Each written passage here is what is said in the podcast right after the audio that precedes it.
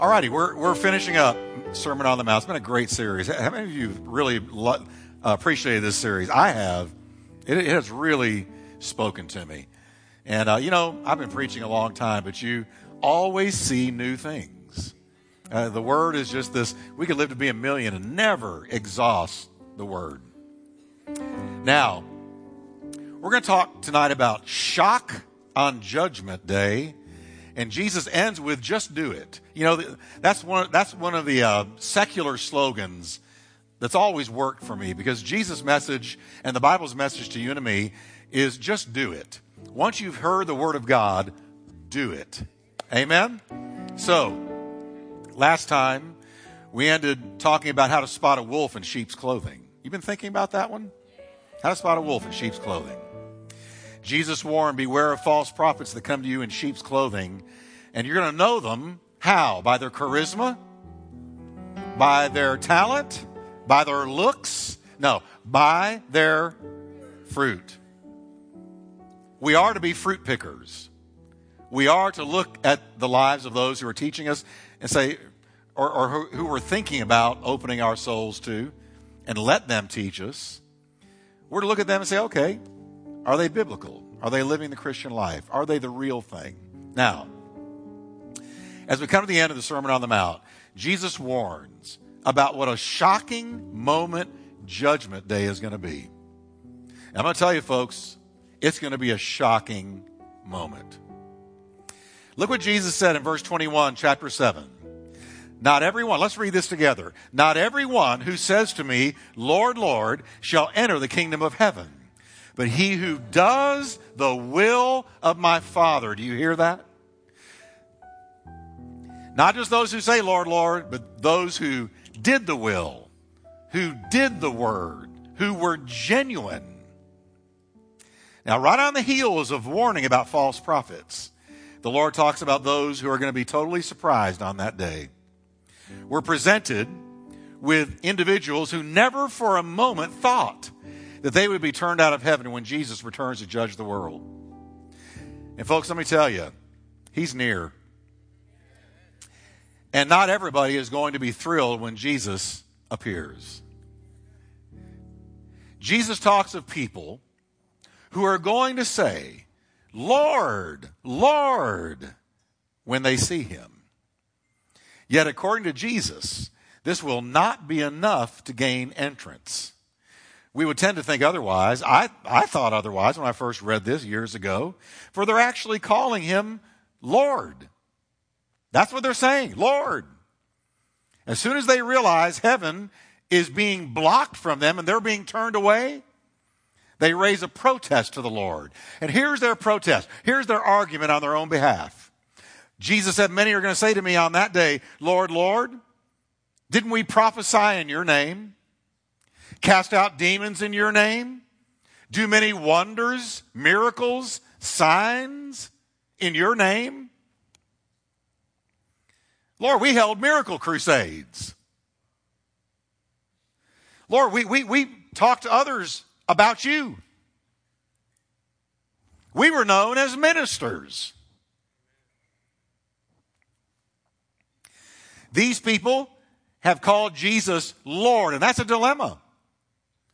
They've done miracles in his name. How then can they not be received into heaven? Now, have you noticed that with the Sermon on the Mount, Jesus is always cutting to the heart of the issue? He's always sifting and filtering between what is real and what's not, what's genuine and what's false. He's always taking it to the heart. It's one thing to not kill somebody, it's another thing to not have murder in your heart. It's one thing to not commit adultery, but it's another thing to not have lust in your heart. He always takes it to the heart. Now, here he is again, dealing with the real versus the false, the genuine versus the phony. He's always distinguishing between the two. And that's what a lot of the Sermon on the Mount has been about. Now, I believe the answer is, is simple. How, how can these people be getting turned away? Lord, Lord, we preached in your name, did miracles in your name, cast out devils in your name. How are they turned away? Here's how They're offering to Jesus lip service without ever having truly embraced him as Savior.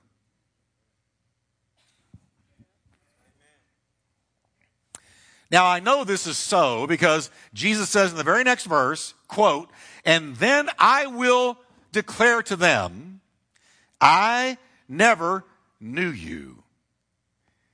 Depart from me, you who practice lawlessness. So he's saying, here, here's how you can be turned away, though you're saying, Lord, Lord, and you did wonders in my name. I was never in relationship with you. I never knew you. I was never yours, and you were never really mine. You weren't saved. And not only that, but Jesus gives us what their lifestyle was all about in one word you were lawless. And anybody who's outside of Christ and living in sin is a lawless person. Lawless. Now, this is a very sobering moment. If you can just kind of picture this, I don't know how many will be standing there saying, Lord, Lord, didn't we this and didn't we that? And, you know, we did all these miracles in your name. I don't know how many are going to be standing there because they will be from all around the world.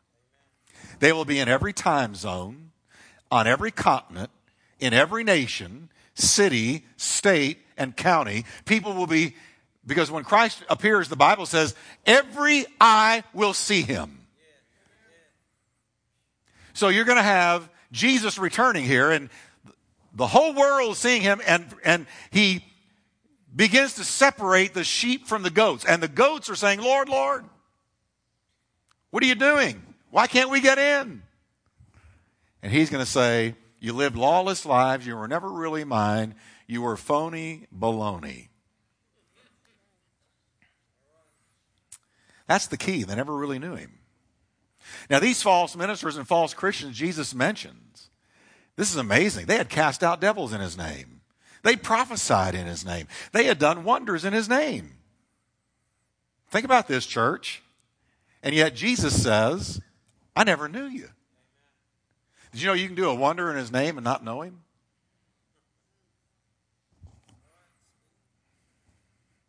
Do you know that you can talk about him to others and not really know him yourself? Do you know that there are pulpits all over America where somebody steps behind that pulpit and, and they talk about him but they've never been born again?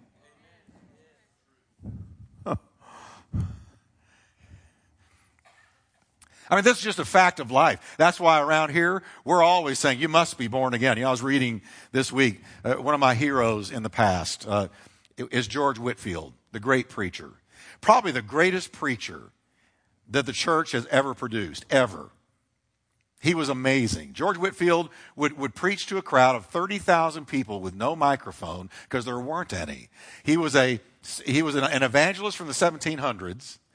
He was born in England. He came to America 13 times. And do you know that with every trip, every journey to America took him four months by ship? Do you know that he was on a ship for four years of his life just to get to America to preach the gospel to you and to me, to this country? On, on, on a ship for four years. Mm. I guarantee you he had no seasick problem. He was okay with sailing. But he did that. Wesley over, only came over once. John Wesley and Charles came over once. He came 13 times. And when he would get here, they would spread the word that Whitefield had come to preach.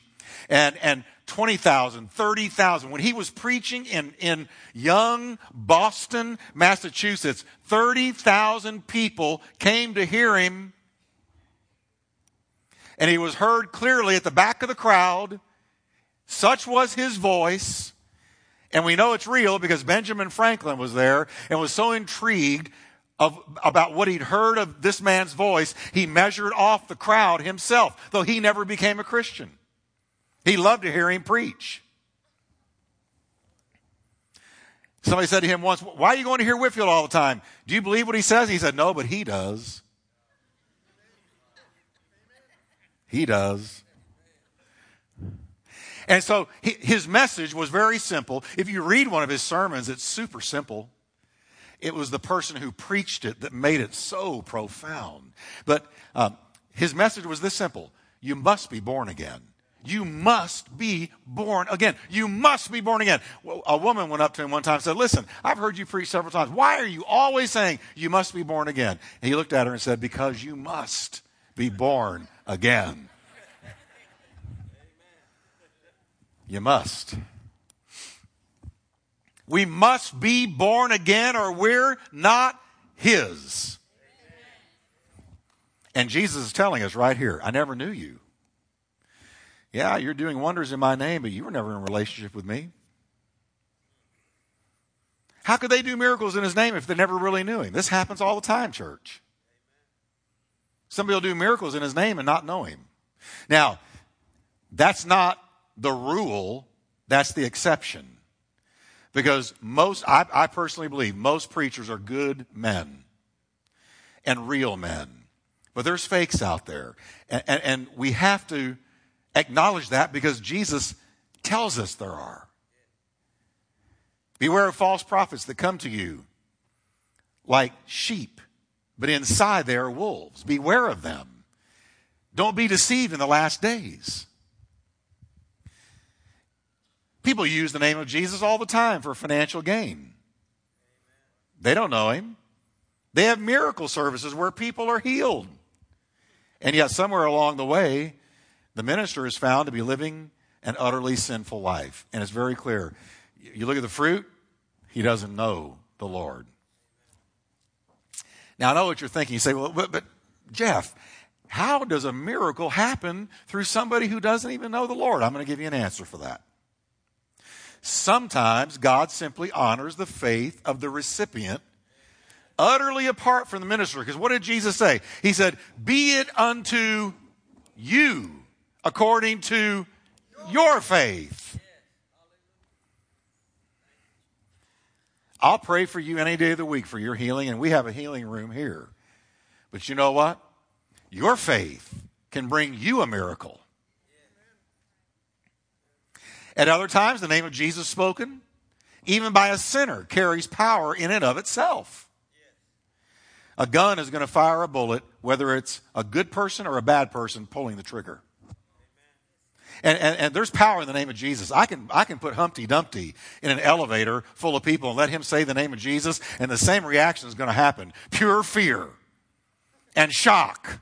Have you ever gone into an elevator and just said the name of Jesus or started talking about God when you've got a captive audience and they can't get out?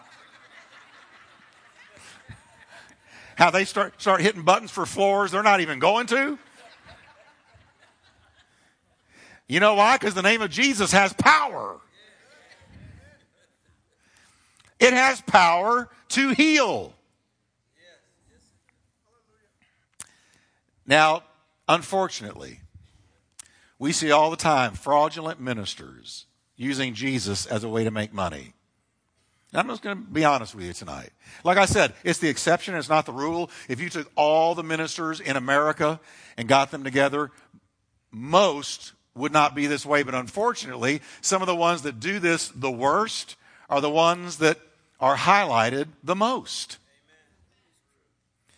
Paul talks about them and he seeks to distinguish himself from them. I want you to listen to what he said. Here's the Amplified Bible. Quote, For we are not like so many, like hucksters making a trade of peddling God's word, shortchanging and adulterating the divine message but like men of sincerity and the purest motive, as commissioned and sent by God, we speak his message, look at this, in the very sight and presence of God. Paul is saying, I know who's looking. So I am not going to adulterate, prostitute the message or the gospel to make money. Because I know who's watching and I know who I'm going to have to answer to. Now, there's nothing wrong with a minister making a decent living. Nothing at all wrong with that. But it's when the reason you're out there is to make money off the gospel, that's where, in my opinion, you don't know him. Paul warned his son in the faith, Timothy. Listen what he told Timothy. He warned him about men who are corrupted in mind and bereft of the truth, who imagine that godliness or righteousness is a source of profit. you catch that? They imagine that godliness or righteousness is a source of profit, a money making business, a means of livelihood. What do you say to do with those people? Read the next three words. From, withdraw.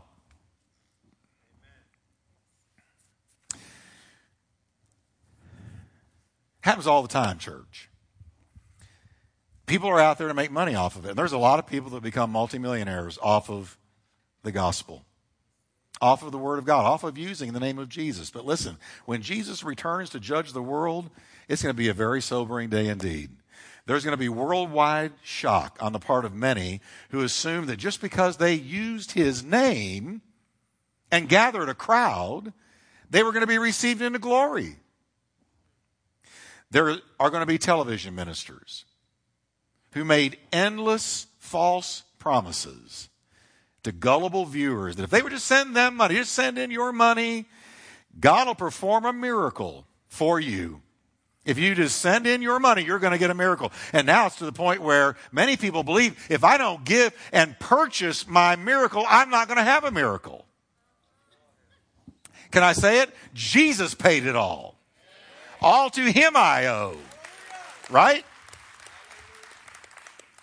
But we have been so taught that you got to send in seed money. And if you don't send in seed money, then you're not going to get any miracle. And you know what? Most of those promises never happen.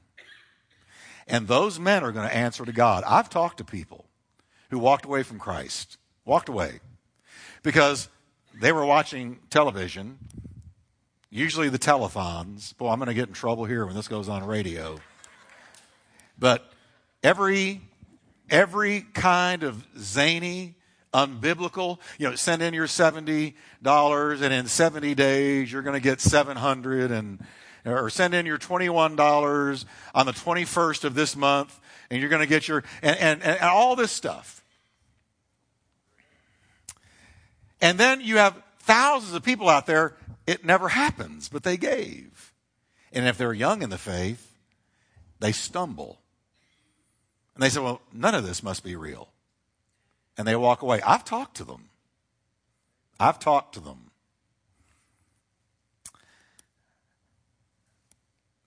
It ought to be cleaned up. You know, if God's with you, and I'm not saying you shouldn't ask for support, but, but some of these promises, send in your money, and as soon as we receive that check, your runaway child is coming home. Or as soon as we get that check in the mail, that your, your wife who's dying of cancer is going to be healed. Oh, I've heard all that stuff. And I just think it's atrociously sinful. I just do. Because, because millions, well, I don't know about millions, but tens of thousands are watching these things all over the world. You're telling me that everybody who sends in that check that has wayward children, all of them experience their children running home because they gave? Uh-uh. Come on, Jerry. Y'all with me tonight? I, I just want honesty out there. Lord, forgive me if I'm saying anything I, should, I don't think I think I'm doing real good.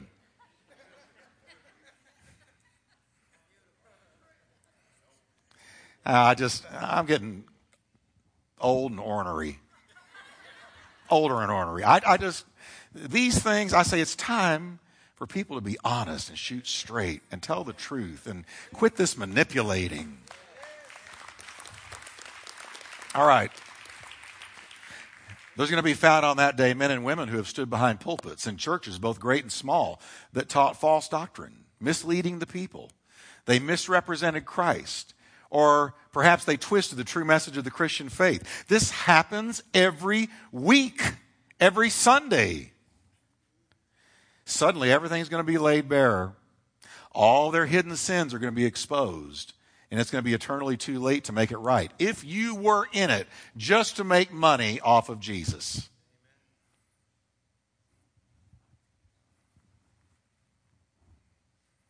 Lord, Lord, they will cry, but the injunction from the mouth of Jesus is going to be, Depart from me. I never knew you. And they're going to reply, but hey, wait a minute. Didn't we talk about you speak in your name, do miracles in your name? And he will say, yes, but I saw the truth. Rather than truly serving me, you were living lawless lives and you never really knew me. You use my name only for gain. never as one who truly knew and loved me. That, listen, that's going to happen with some. For most, I believe there's going to be a reward, and I believe they're real. I'm not trying to taint you against ministries. I'm pointing out something that Jesus pointed out. That there's going to be some who are going to be really shocked on that day. What a day that's going to be.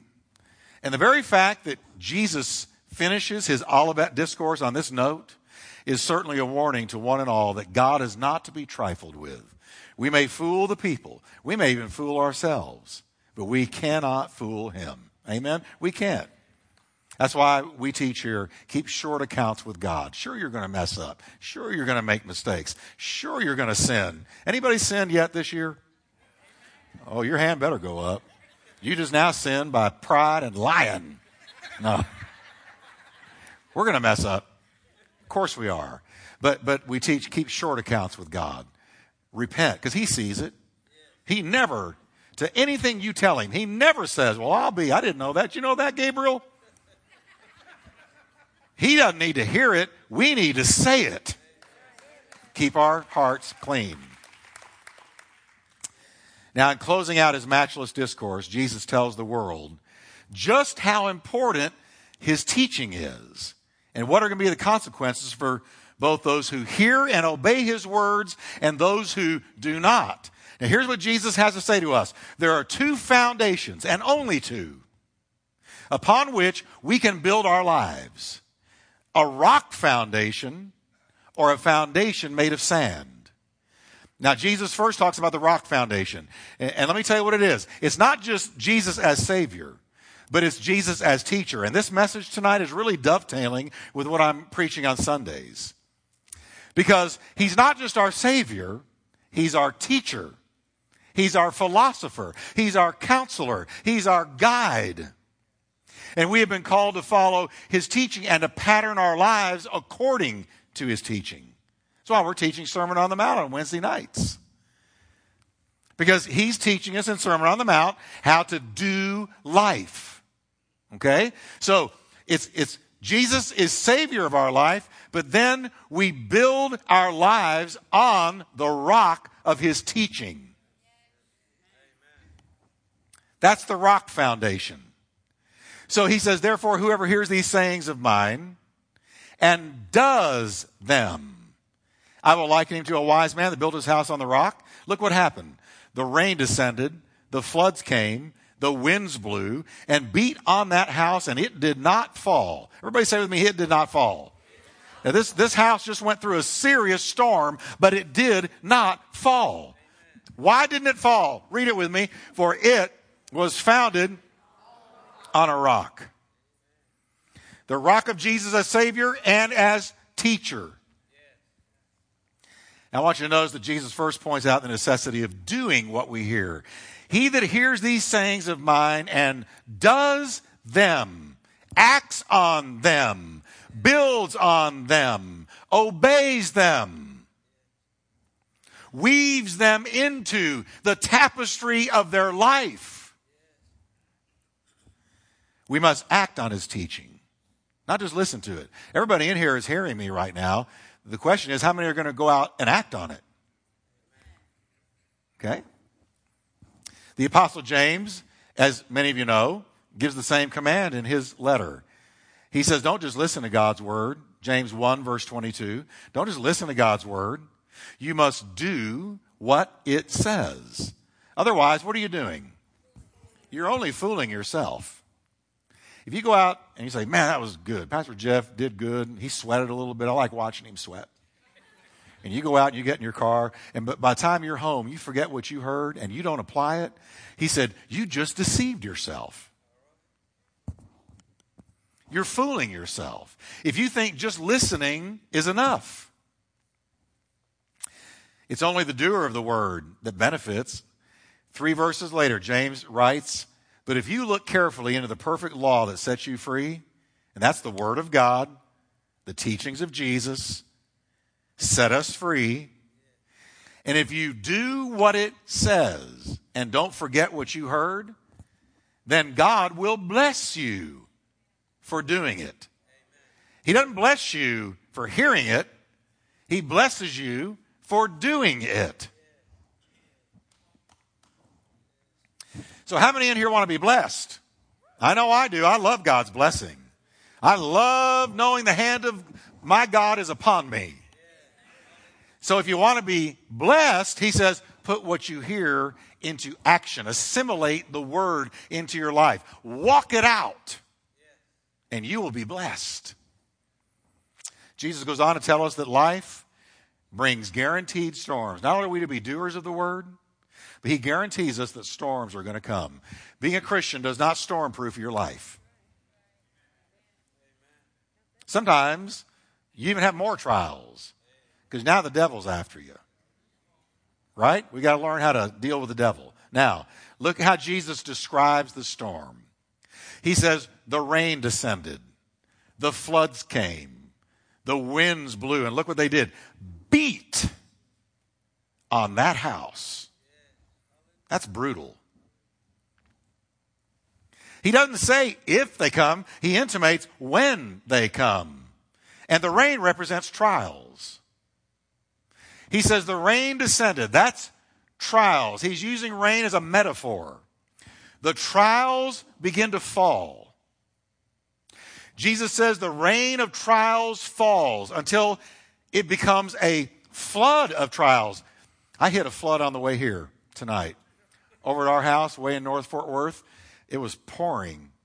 I mean, it was raining, a gully washer. And when I was going down 35, and all of a sudden I saw this glistening in the middle of the road, slowed down. Whoa, I hit a flood. If I hadn't seen it and slowed down, I would have hydroplaned all over the place. Scott might be teaching tonight. But now, Jesus said, and how that flood come? Well, of course, it rained so hard that it turned into a flood. Jesus is ta- talking about a major trial here. Rain falls until it floods. And then on top of the rain, a howling wind begins to blow against you. That's the wind of adversity. So here you are, rain is falling. And it doesn't just fall a little bit. You got a trial here and a trial there. Suddenly, there is a conspiracy of trials, a, like a, a band of trials that comes against you, so much so that it is a flood of circumstantial difficulty. And then on top of that, the howling wind of adversity. Here you are. It came from nowhere, and now you're in a real battle. Jesus says that this multi pronged attack beats on the house. Now, I tell you all the time that words matter, especially Bible words. Do you know that the word beat here means to rush violently upon? It signifies something so strong that whatever it encounters falls or bows down in its presence. Picture somebody standing in the ocean as a 12 foot wave rises and crashes down upon them. They don't stand there while a 12 foot wave rises and crashes down upon them. They are knocked down by the wave and carried by the wave. That's the idea behind the word beat. Your, your house is all of a sudden under assault. Your marriage, your finances, your health, something. And you know what? Jesus says when storms like this come, they reveal real quickly what we've built our house on. Have you ever noticed that? If you want to find out if your roof has a leak, let it rain hard for a long time. All of a sudden, every weakness in your house is revealed. Same thing with you and me in trials. And here's, here's what the trials reveal Have I built my spiritual house with the brick and the mortar of the teachings of Jesus Christ? Or have I built with the uncertain, faulty philosophies of this world? The storm will always reveal the answer because either you're going to stand or you're going to fall. You're going to make it through it or you're going to go down under it based on what you built your house on. Jesus promises that if we pattern our lives on his teachings, when the storm is over, guess what we're going to be doing? Standing standing. Because we've built on the rock of His Word. Just going back over this series a little bit, we will have built or put into practice per the things we've studied in the Sermon on the Mount the last few weeks. If we are building on what Jesus taught, then we're going to have lives of forgiveness, moral purity, blessing enemies, right motives for fasting, prayer, and giving. We will have set our affections on heavenly riches over earthly riches. We will have stopped worrying about our lives. We will be, uh, we will be found seeking first His kingdom and practicing persevering prayer. We'll be found walking in the confidence that God is good and can be trusted. We will have learned to recognize false prophets, and on it goes. All the things we've looked at in chapter 5, 6, and 7 will be to the best of our ability, as we grow in grace, we will have been putting those things into practice. The foundation of Jesus' teaching is a solid rock. Can we say that together?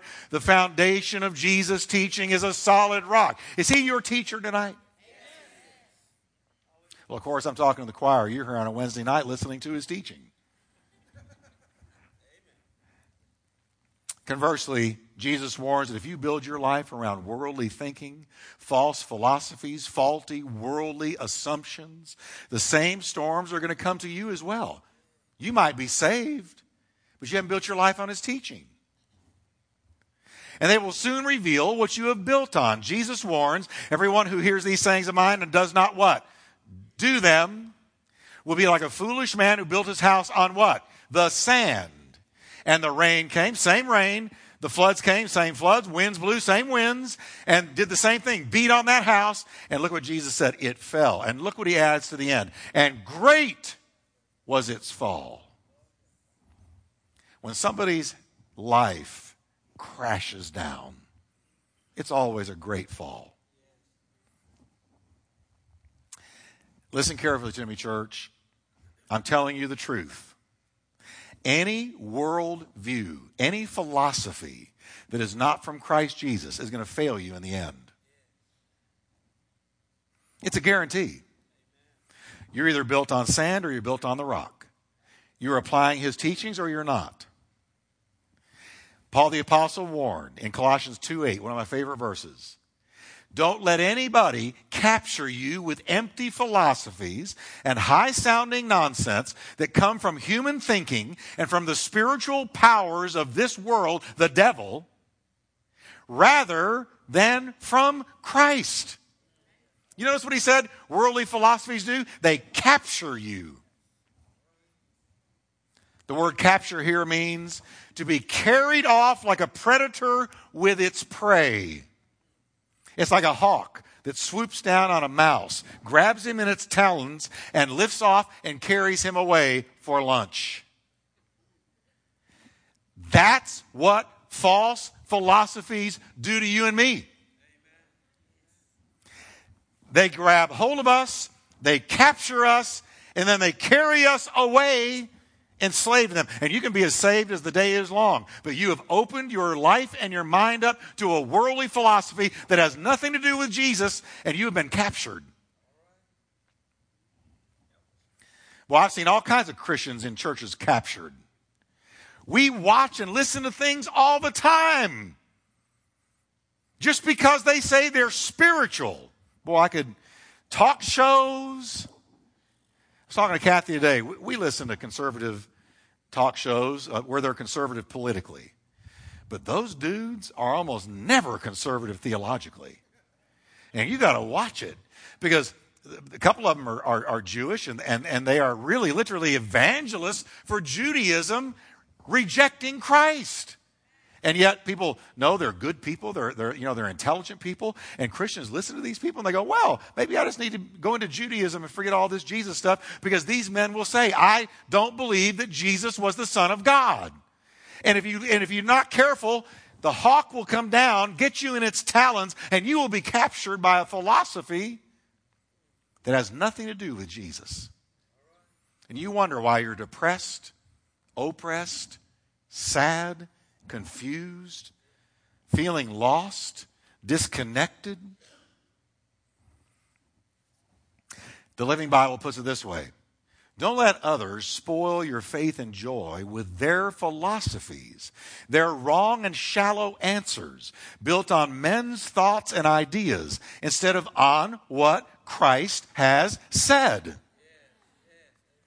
If Jesus didn't say it, I don't want anything to do with it. You say, Pastor Jeff, that's narrow. It's a narrow way. It's a narrow way. So you need to expand your mind, Jeff, and be open to other ideas. That's what the devil told Eve. Go ahead and eat of that tree, Eve. You will know good and evil just like God. She ate that fruit to expand her mind, and it blew up her life and ours. I've seen through the years that it's one thing to turn to Christ as Savior, and I see people do it all the time. But it's another thing entirely to build your life around His teachings. Many who look to Christ as Savior don't ever wind up looking to Him as teacher, and that's the pulpit's fault. The pulpit ought to all the time be telling the congregation listen, you need to be patterning your life after the words and teachings of Jesus. You will know the truth, His truth, and that is what makes you free. He's just not viewed as teacher, but he should be. Nobody understood in all of history life and people better than Jesus. Here's my observation as we come to the close. My observation has been Christians who don't dig into the scriptures to study and then practice what Jesus said almost always wind up captured by some kind of worldly thinking. They invariably become a mixed bag of biblical and worldly thinking. And in whatever area of life they embrace this worldly thinking, be it their morality, their finances, their relationships, their spirituality, they are robbed of what they could have had in Christ. Because he is the fullness of the Godhead bodily, and in him is locked up all the wisdom and knowledge of God. Now, notice how Jesus describes the end of the person who doesn't build their life on his teachings. The rain descended, the floods came, the winds blew, and they beat on that house and it fell. The same storm hits the last person that hit the first person. But he or she doesn't have the foundation of Jesus' teachings built on their life. So the foundation of sand they have built on gives way during the storm and the whole house collapses. It's not the frame of the house that matters most. And anybody in construction here knows it's true. It's not the frame that matters. You can build an incredible frame on a faulty foundation. The frame is endangered immediately. You're wasting your time. You got to be sure that foundation is cement. What holds up the rest of your house is what matters most. And that is Jesus as Savior Jesus as teacher.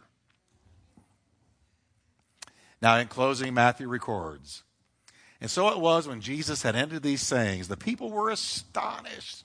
Wow, did you hear that? Why? Because he taught them as somebody having authority and not as the scribes.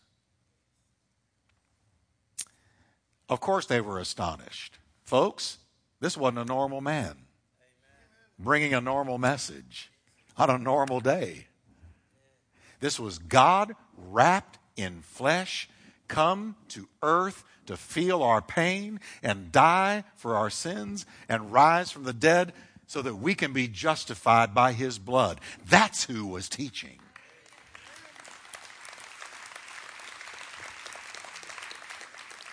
Amen.